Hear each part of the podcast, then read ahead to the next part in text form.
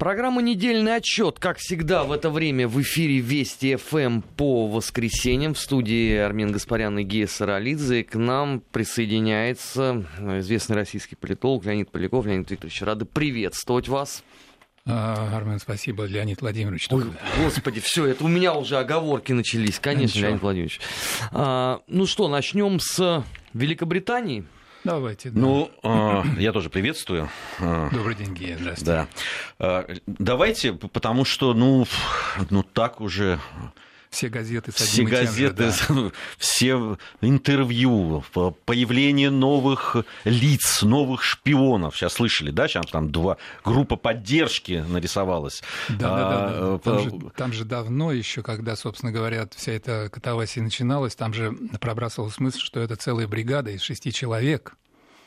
Вот. Которыми а, руководила а, женщина а, в красном. А руководила женщина, да. Поэтому вот последнее сообщение о том, как провели ночь с 3 на 4, значит, э, Баширов и Петров с участием некой женщины, ну, неопознанной, да. Да, это, как обычно проводят наши э, шпионы-нелегалы. Они ну, именно да. так делают Ну, обычно. именно так. Они, да, когда перед, вы... перед, перед заданием они как раз, значит, подтягивают там что-то такое что-то запрещенное, потом зовут женщину, чтобы развлечься, или как они выразились, оторваться, да. А потом идут на дело. Причем, Скандал обязательно перед этим надо устроить. Причем, да, так, чтобы вот с риском, что полицию придет. Ну, как бы вот традиция такая у нас, к сожалению. Ну, может быть, как раз вот таким парадоксальным образом они себе и алиби делают, что вот э, может быть, и так, вот на самом деле. Но, в общем, конечно, это все. Я, я понимаю, что весь разговор переведен сейчас в такой иронично-шутливый а, издевательский тон, может быть, это и правильно, но мне кажется, не надо забывать суть. Все-таки, по-моему, суть в том, что это, значит, э, блеф этот затеян не случайно и с далеко идущими последствиями. Он будет долгоиграющим. На нем э, Тереза Мэй не только собирается состричь очень серьезные политические купоны. Вот. Э, несмотря на то, что с самого начала вообще абсурд был очевиден всем, когда 4 марта, значит, за, два, за две недели до выборов президента России вдруг, значит, Путину пришло бы в голову посылать каких-то агентов, чтобы травить человека, который уже никому не интересен, в принципе, для России абсолютно безразличен, за три месяца до значит, чемпионата мира по футболу, который, как мы знаем, прошел блестяще и оставил за собой такой фантастический след, как, собственно, реальный подъем в России интереса к футболу и преображение нашей сборной. Ну, то есть абсолютно понятно, что это невозможно никаким образом объяснить. Тем не менее, этот блеф продолжает катиться, как ком снежный обрастает новыми обстоятельствами. И все для одной и той же цели. Для того, чтобы попытаться таким образом дискредитировать Россию, загнать ее в угол, превратить в маргинала и так далее, и так далее. Да цель-то понятна. Мы, мы об этом говорили, и цель понятна. Она в, э, делают вид, что не понимают этой цели некоторые из наших рукопожатных друзей. Там. А, с другой стороны, ну, но согласитесь, тоже серьезно вот, ну, правда, серьезно, вот эти вот э, логические нестыковки там и так далее, вот в этом копаться, ну, правда, ну, Знаете, это уже невозможно. Тут, тут вот я, я посмотрел сегодня и форумы вот этих газет, где, собственно, об этом сообщение. А там очень интересная дискуссия самих британцев. Там есть, конечно, люди за или есть люди против, которые действительно просто нормально мыслят и понимают, что это невозможно. Вот. Э, но, но разные отзывы есть. Меня, меня, кстати говоря, э, немножко порадовал Алексей Алексеевич э, Венедиктов. Вот. Э, вчера, по-моему, он твитнул таким образом, значит, э, как-то получается странно, что, значит, Скрипали были на кладбище с 9 до 11, а наша парочка, значит, приехала в Солсбери только в 11.58. И потом, значит, получается так, что как бы они, что, то есть Скрипали дома, они подходят к дому мазать ручку. То есть совсем абсурд просто абсурд. Мне кажется, вот это вот, так сказать, наблюдательность Венедиктова, это очень хороший симптом, потому что... Вы потом посмотрели, что ему ответили там его подписчики? А, я могу представить, какой, так сказать, какой вентилятор заработал там. Я поинтересовался. Вот. Но дело в том, что, понимаете, когда даже такой скептик, как Венедиктов, в общем, обращает внимание на странности, это, конечно, симптом. Но дело в том, что, э, понимаете, здесь две цели. И с самого начала было понятно, что две цели – во-первых, сама Россия, во-вторых, конечно же, это внутриполитический британский контекст. И если вот на этой неделе еще смотреть с другими э, событиями, которые произошли в Туманном Альбионе, а, во вторник вечером в одной, значит, из комнат Вестминстера, то есть палаты общин, собралась группа товарищей, так называемая European Research Group. Это значит, довольно заметная часть фракции Тори в британском парламенте, где-то около 50 человек, таких значит, отъявленных брекзитеров – ребята, которые на дух не воспринимают любые уступки Мэй, которые она делает в своем вот этом чекерс-план по выходу Британии значит, э, из состава Евросоюза, в котором предусмотрено, что значит, э, Британия остается наполовину как бы в таможенном союзе по поводу там товаров и так далее. Они собрались для того, чтобы обсудить судьбу как раз этой самой Терезы Мэй. А отчеты об этом собрании были, в общем, в таком совершенно мрачном духе насчет того, что вообще это странно, конечно, как бы это заговор этих скамеечников против Терезы Мэй. И вот мне кажется, что это тоже очень симптоматичная вещь, потому что для Терезы Мэй крайне важно с самого начала уже этой аферы было показать, что сейчас Британия как никогда нуждается в национальной консолидации. Поэтому нужен внешний враг. Вот эта страшная Россия, которая, значит, там травит всех подряд – и пытается, значит, там вообще как бы наехать на Великобританию, рассказывая все эти проводные лодки, которые грозят перерезать коммуникации. Да, вот этот самый министр обороны отличился, по-моему, сразу после прихода на свой пост.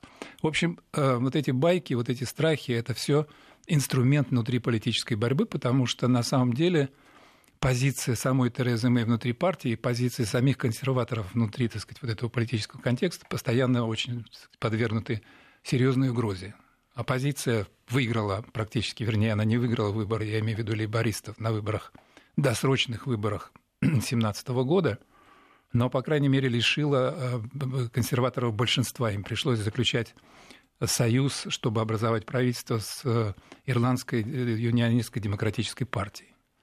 И вот, вот этот страх того, что мы можем потерять власть, и необходимость создать повод для того, чтобы нация объединилась в едином порыве против внешнего врага, мне, мне кажется, это второй фактор, который будет продолжать, так сказать, содействовать тому, чтобы вот эта история со, со Скрипалями, а потом и с отравлением еще вот этой пары из Эймсбери, где действительно женщина погибла, это все будет продолжать раздуваться дальше. Мне кажется, это очень долгоиграющая, серьезная пластинка.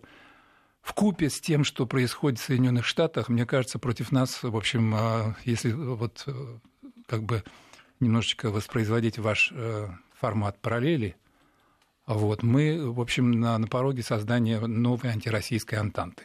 Просто реально. Э, мне а кажется... разве сейчас она не существует э, в лице тройного союза?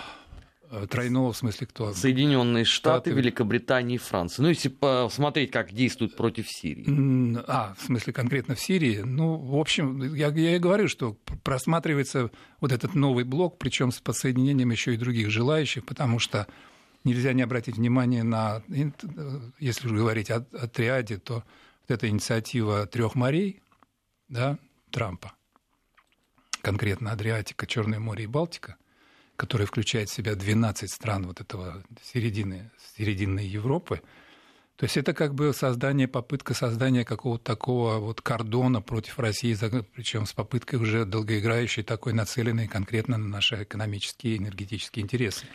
Понимаете, в чем дело? Конечно, есть у нас энергетические интересы в Европе, так же, как у Европы есть интересы к, нашим, э, к нашей энергетике, к нашим ресурсам и так далее. Но э, Восточный экономический форум, и мы тоже вчера об этом достаточно подробно говорили в да, нашей это программе. Событие, конечно, это неделе, да. большое событие.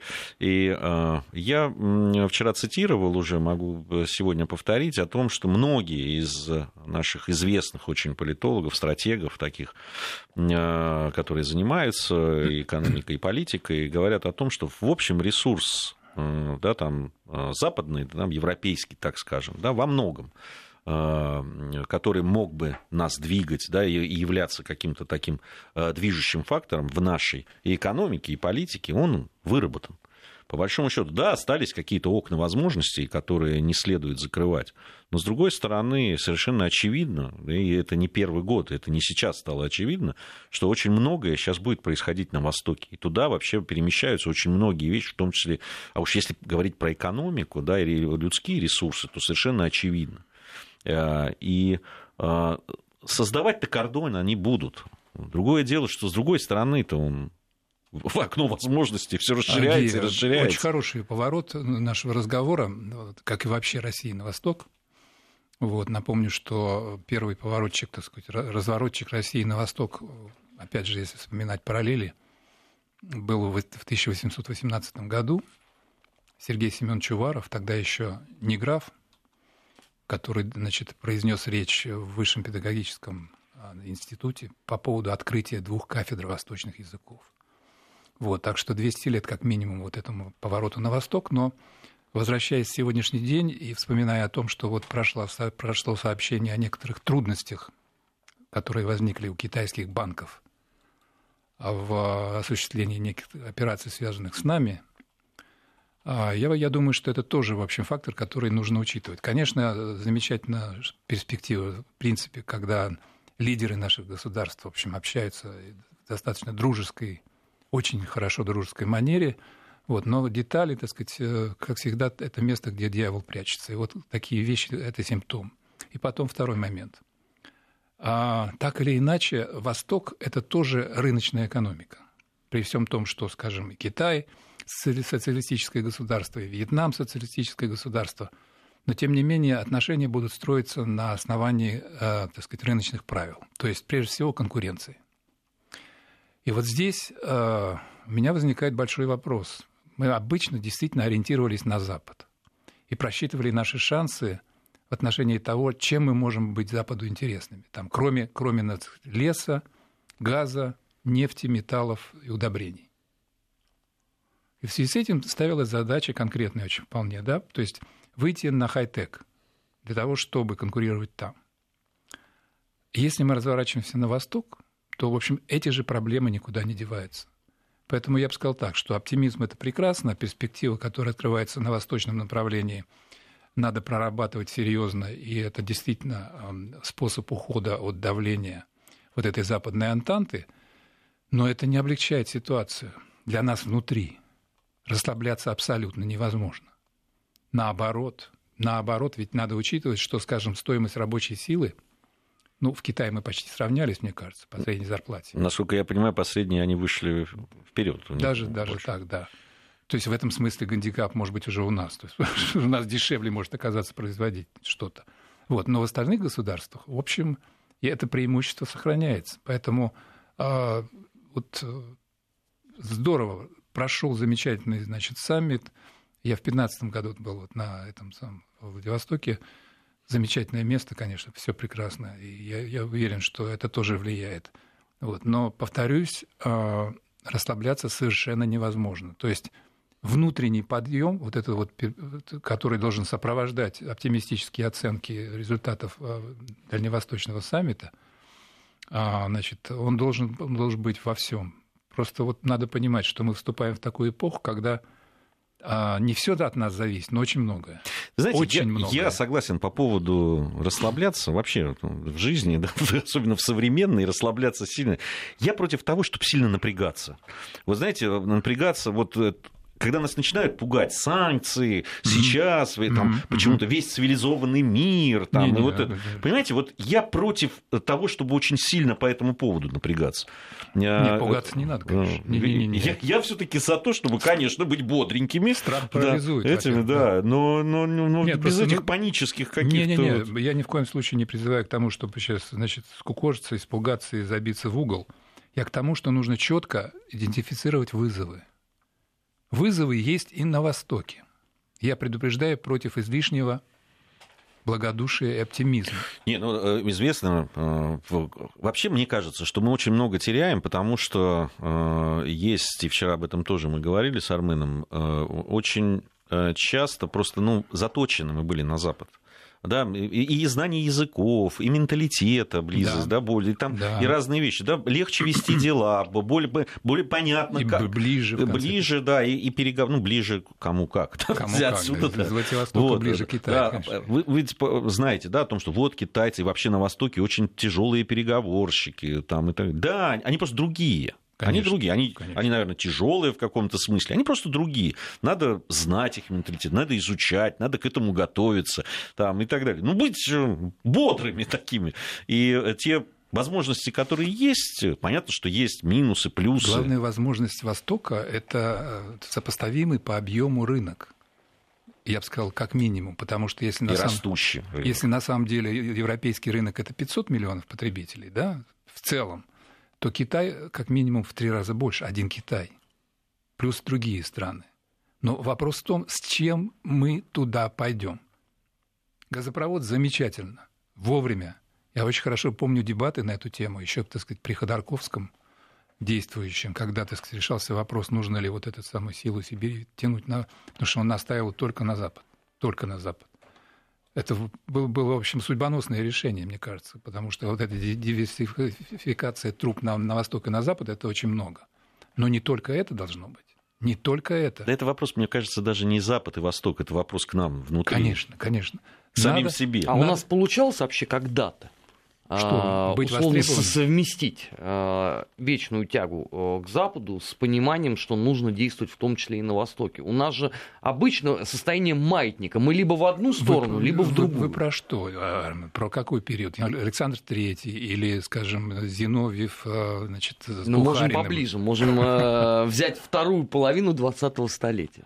Вторая половина у нас там сложности были, как вы помните. Сначала, значит, э, дружба засос с Китаем, с Мао Цзэдуном, а, а потом, потом вражда дикая. А потом приехали культурные революции и Даманский, да? Инди-Руси Пхай-Пхай вроде, так сказать, тоже как бы сначала обнимались там и прочее, прочее, значит, все фильмы индийские, потом тоже некоторый откат. Но это к вопросу о том, как строилась политика, вот уже, так сказать, внешняя политика Советского Союза.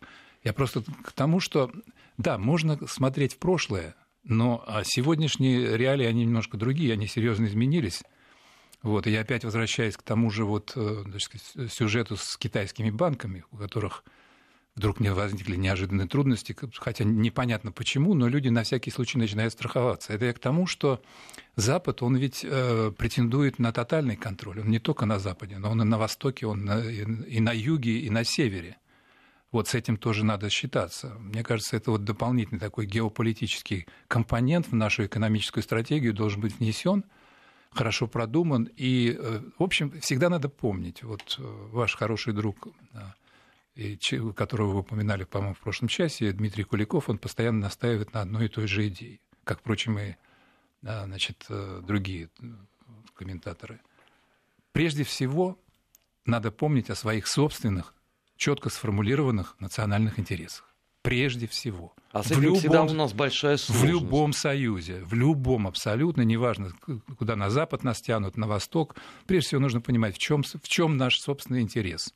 И в этом смысле, мне кажется, а, пример Трампа может, в общем, служить, я бы сказал так, а, не то чтобы образцом, но, во всяком случае, а, опыт этого товарища можно поанализировать в позитиве для нас.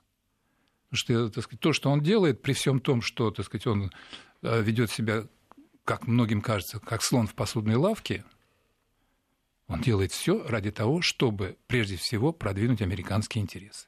Прежде всего. С Китаем надо полаяться, пожалуйста. Сейчас вам вкатим значит, вот, тарифы на 200 миллиардов долларов. Почему? Потому что мы не хотим терпеть дефицит в внешнеторговом балансе. Да. С Канадой, ради бога, то же самое. Невыгодно, все, долой нафта, пока непонятно, долой или не долой. С НАТО, вроде бы, так сказать, детище самих Соединенных Штатов, и, ребята, если вы э, думаете, что вы, так сказать, вот так вот на горбу проедете, так сказать, э, мы будем бесплатно обеспечить вашу безопасность, ничего подобного. Платите, платите и платите. Вот стратегия, да, четкая, однозначная стратегия. Как пример, я не говорю, что мы то же самое должны делать там по отношению каким-то нашим партнерам, союзникам вести себя так же, скажем, в Евразес и прочее, прочее. Но пример. Давайте анализировать, давайте смотреть, что из этого получается. Получается ли? как формула выработки собственных национальных интересов. Потому что действительно об этом тоже мы постоянно говорим уже как минимум лет, ну не знаю, 25. Ну да, вот, так сказать, Россия сама освободилась от коммунизма. Да? Никто нас не победил. Вот этот миф о том, что мы проиграли холодную войну, и на нас смотрят американцы как на проигравших, а поэтому чего вы сказать, возникаете? Мы вас будем гнобить где только можем. Так вот, и мы сами отказались от собственного коммунистического прошлого. Та страна, Советский Союз, имела четко понятную программу, идеологию и цель. Помните, на всех домах мы строим коммунизм. Коммунизм – это молодость мира. Наша его... цель – коммунизм. И так далее. В 80-м году даже Никита Сергеевич Хрущев обещал, и я это прекрасно помню, мне, значит, 12 лет было, и я свято в это верил. Абсолютно. Не знаю, каяться или наоборот, гордиться. К 80-му году построить коммунизм. Коммунизм, да, да. То есть партия торжественно обещает, нынешнее поколение советских людей будет жить при коммунизме. Буквально цитирую формулу. И это был конкретно 80 Я стишки читал, помню, в школе, там, как он, в первом или во втором классе. Жить в коммунизме нам она заканчивалась. Абсолютно, абсолютно. Ну, у меня тоже такие были стихи. Слушайте, друзья мои, но ведь это же реальное заряжающее дело. Это, это смысл жизни целой страны. 300 миллионов человек. Понимали, что они делают каждый день. Вот сегодня каждый из нас просыпается утром там в 7 8 Там проблема была, когда там наверху перестали сами в это верить, Конечно. понимаете? Эрозия начинается сверху. То есть цинизм вот этой элиты, которая, в общем, опять же, опять же отравилась Западом, потому что хотели жить, как они. Ходить в джинсах, в пиджаках соответствующих, пить виски – слушать Битлз и так далее, и так далее. Хотели, правильно? Да, абсолютно. Абсолютно. Точно. Причем наши дипломаты и так далее, и так далее. Сами же, поэтому это, потом это распространилось вниз. Но сначала это целая страна просыпалась утром, вот это у всех радиоприемники в 6 утра, советский гимн, и люди понимали, они идут строить коммунизм. Каждый на своем месте. В детском саду понимали дети, что они, они вот для них это все делается. Что сегодня вот мы с вами просыпаемся утром? Вот так вот я задаю вопрос. Не скажу, что это геройство большое, но я иду на работу, например. Вот. Это вот я к тому, что... В общем, об этом можно бесконечно говорить, на всякий случай. Можно... Леонид Поляков э, у нас в гостях, член экспертного совета Фонда Института социально-экономических и политических э, исследований. Новости середины часа. Затем вернемся и продолжим программу «Недельный отчет». Недельный отчет. Подводим итоги. Анализируем главные события. Продолжаем нашу программу. А, напомню, сегодня в программе «Недельный отчет» Леонид Поляков, член экспертного совета Фонда Института социально-экономических и политических исследований, Армен Гаспарян, Гия Саралидзе также в студии а, Вести ФМ. Подводим итоги недели. А, вот тут э, я бы хотел вернуться вот по поводу там, международной обстановки, там, возможно, э, возможностей на Западе, на Востоке. Я приводил уже э, сегодня в нашей программе параллели э, слова президента Финляндии, угу. который он немецкой прессе интервью давал, и там сказал о том, что сомневаюсь, что Россия нападет на Прибалтику, также у нее нет причин нападать на Финляндию. И таким образом он объяснял, что Финляндия не намерена вступать в Североатлантический альянс, потому что она не видит угрозы не только для себя, в общем, военной угрозы со стороны России, но и для Прибалтики в целом. Э, Мудрый фин. Да. Что могу сказать? Будет наказан а... европейским сообществом за паникерские настроения ну, и свое собственное двурушничество. Третировать его будут, конечно, безусловно, да, потому что явно, так сказать, э, в диссонансе с, со всеми остальными, особенно с прибалтами, где, в общем, русофобия — это внутриполитический и внешнеполитический ресурс, единственный, который они, так сказать, качают и будут качать, продолжать, потому что больше не на чем. Понятно, что, так сказать, страны безлюдят, я думаю, что этот сюжет уже многократно обсуждался на, на, на ваших программах, да, сколько там уехало из Латвии, Эстонии, Литвы. Вот э, я на что хочу обратить внимание. Mm-hmm. Вот посмотрите, Финляндия и там вот да, прибалтийские, человек, прибалтийские да, да, там 5 с чем-то. Угу. А, вот, ну, в общем, да, она по, по размерам больше, хотя и, и, и население чуть больше. Не так, чтобы... Если всю Прибалтику брать, так и угу. так примерно угу. одно и то же. Ну вот Финляндия. Да. У нее исторических каких-то претензий к России может быть тоже достаточно. Да, там, ну, найти можно, да, и э, ну, по территории, и, по итогам 1939 года. 30, они, да, ну, война, да, да. зимняя, там, и так далее, и так Ну, много всего да. можно предъявить. Кстати, они могут предъявить и шведам, и еще кому-нибудь, там тоже какие-то еще Но они этого не делают. Еще и репарации могут да. и, и при этом, за царское прошлое. И при этом и с экономической точки зрения, и с точки зрения образования, и с точки угу. зрения там, да каких хочешь точек зрения. Угу. Да, она сильно отличается от того, что происходит в Прибалтике. Это из, из стран Прибалтики в Финляндию едут на работу, там устраиваться ну, да. на заработки, они в, не в обратную не сторону. В обратную сторону. И при этом они еще имеют наглость вот так вот говорить, что да не боимся мы России, вообще считаем, что она не собирается на нас нападать. Мало того, у них все-таки хороший бэкграунд с той точки зрения, что вот, скажем, если по, по Прибалтике у нас до сих пор и совершенно справедливо, и Армен об этом часто и правильно говорит, сохраняется вопрос, так сказать, отнюдь не риторический. Ребят, сколько у вас будут ходить эти самые на Нюрнберге так сказать, осужденные преступники? Сколько вы будете чтить память людей, которые, в общем, служили абсолютному злу и которые прокляты навсегда и навеки? Вот, а Финляндия счастливо избежала этого сюжета. Обратите внимание. При том, что, в принципе, во время Второй мировой войны, в общем, финский фронт был тот, таким же серьезным фронтом. И не меньше финны совершили военных преступлений в той же Карелии, Петрозаводске. Да, да. И служили они даже в войсках СС, Совершенно верно. Викинг. Но Маннергейм перешел на сторону коалиции, и на этом все закончилось. Совершенно Претензии верно. были сняты. И теперь по Хельсинки никакие марши эсэсовских батальонов не ходят. Нет, совершенно точно не ходят. Вот младшим братьям, там, значит, в Эстонии и так далее, надо бы поучиться, потому что если туда ездить, так нужно так сказать, перенимать передовой правильный опыт, между прочим. И, кстати говоря, к вопросу опять, давайте разворот на восток. Что с Западом? От Запада никуда не девается, а Запад ближний у нас как раз этот. И в чем проблема? Я понимаю, что у этих ребят, так сказать, э, в Таллине, в Вильнюсе, в Риге, а, так сказать, вот они просыв... у них есть цель, вы знаете? Вот к вопросу о том, какова цель твоей жизни. Проснулся, что?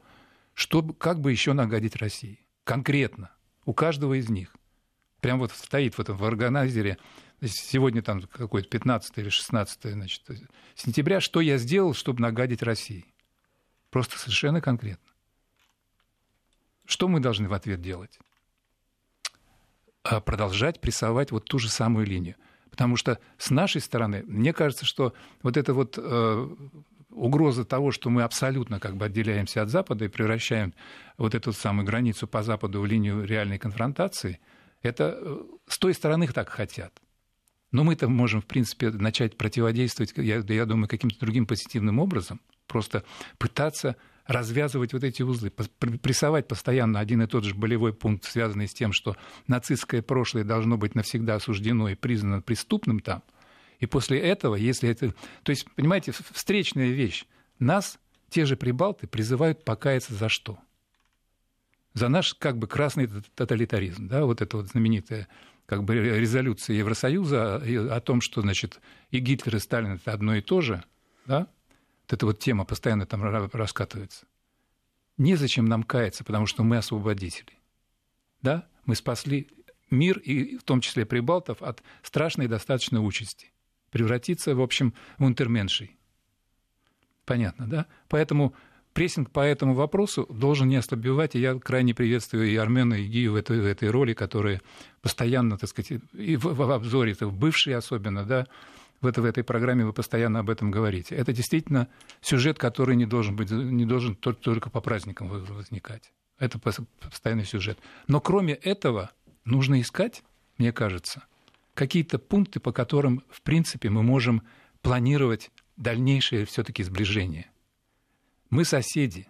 И вот это вот, вы начали с, с Финляндии, Ги, мне кажется, то есть, ну да, а, мне кажется, вот это вот сюжет добрососедства, это еще открытая книга, по поводу которой нужно очень серьезно думать.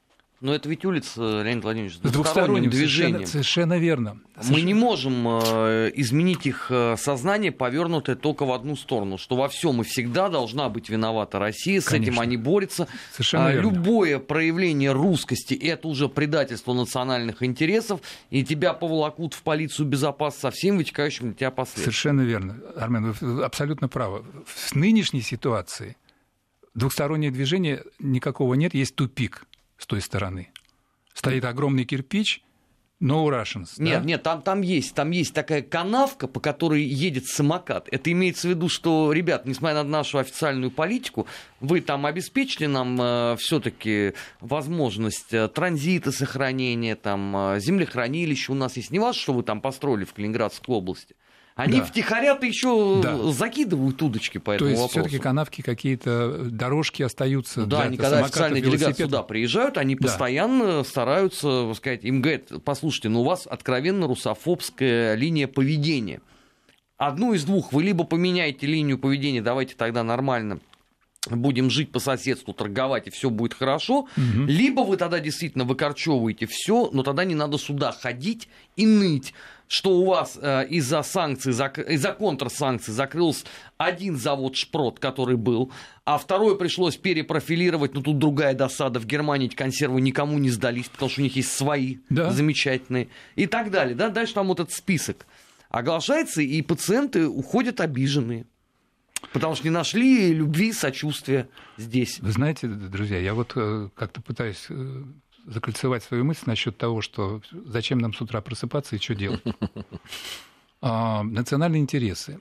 Ну вот так вот. Да, действительно, мир глобален, и мы везде. Мы в Сирии, так сказать, на Дальнем Востоке, вот, и мы даже выбираем американских президентов.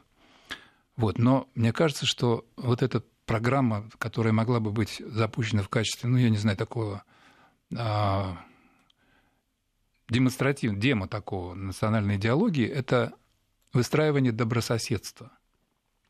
Страшно сказать, даже с Украиной.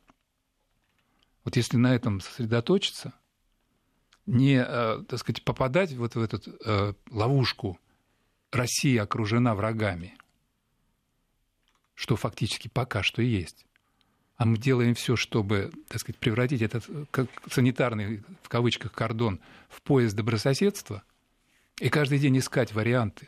Ну, Леонид, Каждый мы же, мы день же это же делаем. Ну, мы же это делаем. Ну, посмотрите, да, ну, тот же чемпионат мира, да, что он показывает? Да, вот, добро пожаловать, все приехали, все отлично, все прекрасно, всех любим. Ну, было бы интересно посмотреть, никого- если бы украинцы, правда. Нигерийцев за то, что они это- это другого собой. цвета кожи никто Не-не-не. не бил, Не-не, понимаете, в этом- там и, и так в далее. этом так- смысле ужасы, которые рисовала британская пресса, начиная с самой Терезы Мэй, Да, конечно, все это блеф А абсолютно. как с ними Но разговаривать? я, про- я вот про бывших, про бывших, которые нас окружают непосредственно, да, многое делается, согласен. Там и послов меняют, и прочие дела. Но мне кажется, что есть еще дополнительные ресурсы на уровне народной дипломатии, парламентской дипломатии. То есть э, расширять контакты. То, что по-английски называется engagement. Вы знаете, я согласен с вами. Я как человек, который очень переживает за, допустим, Та отношения Грузия, да, с Грузией. та же Армения. Вот. Друзья мои, если на этом, если понимать, мы встаем с утра для того, чтобы поезд, поезд вражды превратить в поезд добрососедства. И себе задать вопрос, что я конкретно для этого сделал? Сверху донизу. Я с вами, Леонид, абсолютно Я не согласен. призываю остановить здесь, Советский Союз. Здесь, здесь во- вопрос в другом. Да. Да. Я вот просто это знаю на собственной жизни, жизни своей семьи. Ну еще бы. А, а, и, и- и как раз всегда выступаю за то, чтобы расширялись вот эти человеческие а, контакты и так далее. Но за ними должно что-то следовать. Понимаете, нельзя все время только а, рассчитывать на там, хорошие отношения между людьми, что они вот бе- без всего остального могут куда-то вывести, не выведут. Конечно. Дальше да- должны, должны быть а, абсолютно понятные цели да, и задачи, которые ставят. Я помню, вот в свое время, в 90-х годах, в Грузии очень популярен был вопрос, что хочет Россия от Грузии. Вот а, люди, я, если там ну, говорить о простых Это гражданах, уже когда Шеварнадзе пришел, не да? понимали. Ну да, там вот. И э, Гамсахурди на- тем на- более, на- да. Не, ну Гамсахурди уже не был, он там недолго же был. Ну да. Вот. э, э, Люди спрашивали, да, там в связи со всеми событиями. Что хочет Россия, чё- да. Да. И было понятно, что Видимо, они не понимают, и, видимо, им не донесли это. А кто это должен был сделать? Как это нужно было сделать? Какие нужны были каналы для того, чтобы э, э, те цели и задачи, которые ставят, и что, собственно, хочет одно государство от другого, чтобы он что? Там не вступал в НАТО, Мгм. да, там не и, ну, и так далее. Конкретный Набор список, да. конкретный, ну, пускай не, не длинный, но, Ну, но какой-то, да. Да. И это, это ведь важные очень вещи там, коммуникационные. Мгм. И для того, чтобы выстраивать эту... э, Понимаете, а, хорошо мы, мы объявляем, что мы там со всеми хотим жить мирно, хотя мы и так всем об этом говорим. Ну скажите, что еще Россия не сделала в сторону Прибалтики, Мгм. да, там, признав их независимость, э, фактически отдав. Они ничего не сделали для того, чтобы... Да, все дали, признали. Э, э, все пути через них торговые шли. Э, все на, на самом высоком уровне с ними готовы были и торговать, и использовать как транзитные территории. Что еще должна была Россия сделать? Да чтобы просто. они поверили в то, что добрососедское государство. Покаяться Я не понимаю, и выплатить правда. порядка 333 миллиардов евро. Слушай, ну вот про 330 миллиардов не скажу, у нас в 90-х годах их еще не было. да, как в известном кинофильме, каждому. Самое обидное, что ведь каялись тоже. Армен, ну ведь каялись тоже. Ты вспомни начало 90-х годов. Было дело, конечно, конечно пакт Риббентроп-Молотов, там все... Все осудили, все сказали, да, ну вот, э, голову пеплом посыпали и так далее. Хотя, ну, совершенно бессмысленно это было сделано. По разным причинам. Во-первых, потому что не оценили. Во-вторых, ну, потому что это было не так, там не за что там каяться. Ну, по крайней мере, такой честный моральный порыв был. В том смысле, что вот ну, раз вы хотите, мы это сделаем, мы признаем и прочее, и прочее. Ну, тогда такое вообще такая пятилетка покаяния было. Но, Но вот... только мы взамен ничего даже не просили. Просто mm-hmm. как, как с ними? Я к тому, что а как выстраивать тогда? Это же улица с двусторонним движением. Понимаете, если вы делаете шаг навстречу, вам тоже должны сделать, иначе все, иначе это бессмысленно. Нет, или пусть это будет улица с односторонним движением, но тогда это путь танков. Ой, вот. Напоминание, да? Конечно. Ну а по-другому не будет. Но если вы э, целыми днями воспитываете своих детей в том, что главная их доблесть и главная их миссия это защитить свою страну в битве э, смертельной с Россией. Ну да. То к чему тогда надо готовиться? Я же посмотрел, все, мне же эту литературу привозят регулярно из той угу. же самой э, Латвии. Да. Последний Талмуд у них вышел по этому поводу. 12 э, героических эпосов, как надо защищать свою родную землю. Значит, подавляющее большинство эпосов связано с дивизией СС послесловии написано, что вот на этом примере доблестном э, надо воспитывать э, подрастающее поколение. А к этой книжке замечательной есть еще дополнительный вкладыш. Такой небольшой, э, небольшая... Это в Литве? Э, Латвия. Это Латвия, да? Небольшая брошюрочка mm-hmm. С полным и подробнейшим описанием униформы СС, знаков отличия и так далее, и так далее. Вот я показывал это даже некоторым депутатам Государственной Думы с вопросом, вот э, а скажите мне, пожалуйста, вы всерьез вот хотите вот с этой публикой решить какие-то вопросы через, условно, какие-то межкультурные обмены или через парламентские слушания. Вот с людьми, которые спят и видят только одно – героизацию легиона СС. И все делают ради этого. Армен, действительно сложный вопрос. И я отнюдь не претендую на то, что я вот выдал какой-то рецепт, которому все должны следовать. Я бы, наверное, в другом месте сидел, если бы такой рецепт знал. Сидел в разных смыслах, да. Вот. Но я к тому, что если мы ставим себе эту цель в самых неподходящих обстоятельствах, с учетом всего того, что вы сказали, с учетом того, что есть конкретные враги, с учетом того, что против нас работают действительно специальные центры, которые, ну, скажем, как в Украине, в общем, заранее планировали то, что произошло в 2014 году. Но если ставить себе цель, повторю, вот эту вот правильную и справедливую цель, превратить пояс вражды в пояс добрососедства, знаете, вот есть такая формула. А, значит, кто хочет, тот ищет средства, как это сделать. Кто не хочет, тот ищет предлог, почему нужно от этого отказаться. А насчет коммунизма вернусь. Слушайте, но кто в 1917 году мог поверить в то, что обещали большевики? Рай на земле. Я могу сказать, 80 тысяч человек, членов РСДРП в скобках «Б». И то не все. И то не все, да.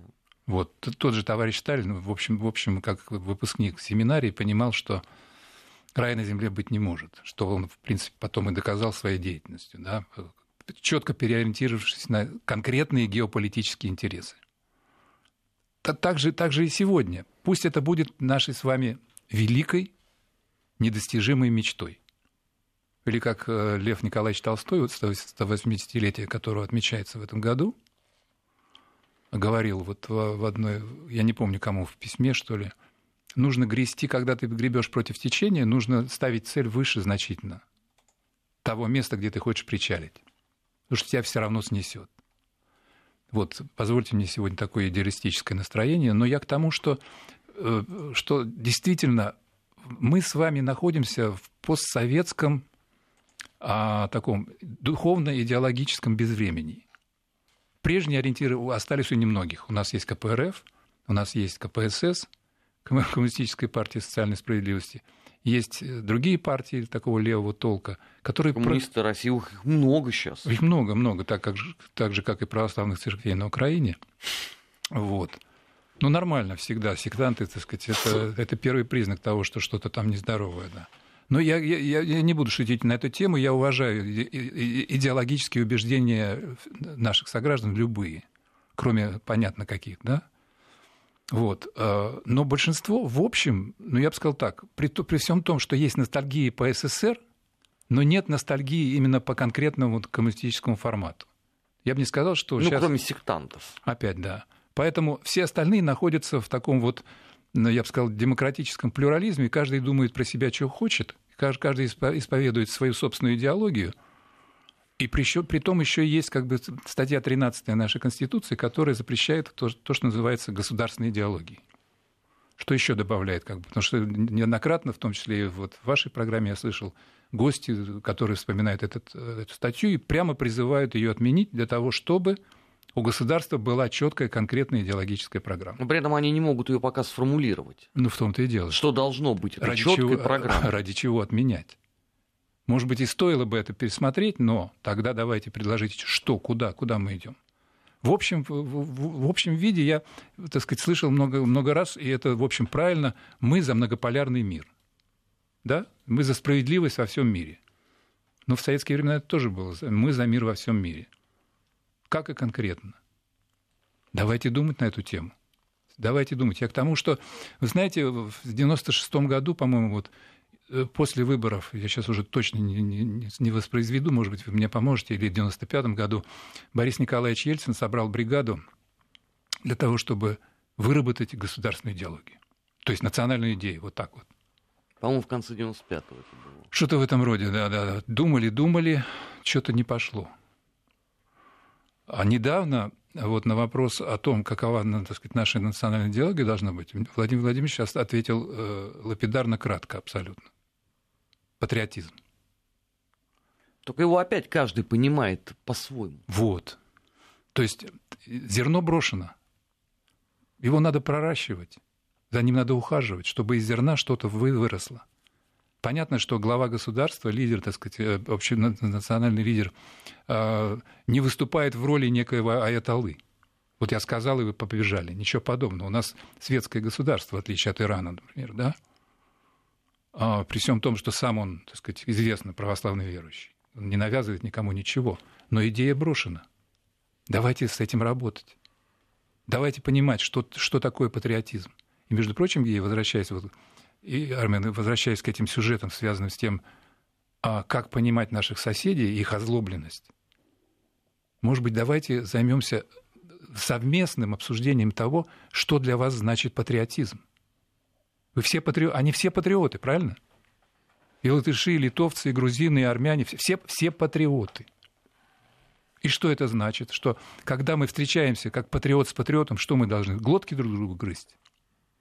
Может быть, давайте как-то в другом формате общаться? А, за все бывшие союзные республики не скажу. Угу. А вот что касается Прибалтики, то я уточнял этот момент. Они себя не называют патриотами, они себя называют националистами. А для них понятие национализма – это прежде всего противостояние нашему кровавому Мордору. Круг замкнулся. Ну, знаете что, мы переводим разговор в очень интересную плоскость. Это такая философская да, уже Я скорее. не думаю, что мы успеем, так сказать, это обсудить, но я к тому, что есть такое слово «дискурс». На каком языке мы говорим о наших сложных проблемах. Пока это, так сказать, разные этажи. Мне кажется, одна из проблем в том, чтобы выйти на общий язык. Не на английский, как посредник всеобщий, а на общечеловеческий. Вот если здесь мы найдем ресурс, я уверен, что тогда мы каждое утро будем просыпаться с оптимизмом, с пониманием, что мы вчера сделали хоть небольшой шаг, но все-таки на сближение. А, Простите я мне мой идеализм. Я, я надеюсь, что да, наши слушатели будут просыпаться с во-первых, в хорошем настроении, во-вторых, будут включать радиостанцию Вести ФМ. Спасибо большое, Леонид. Леонид Поляков у нас был в гостях. Спасибо.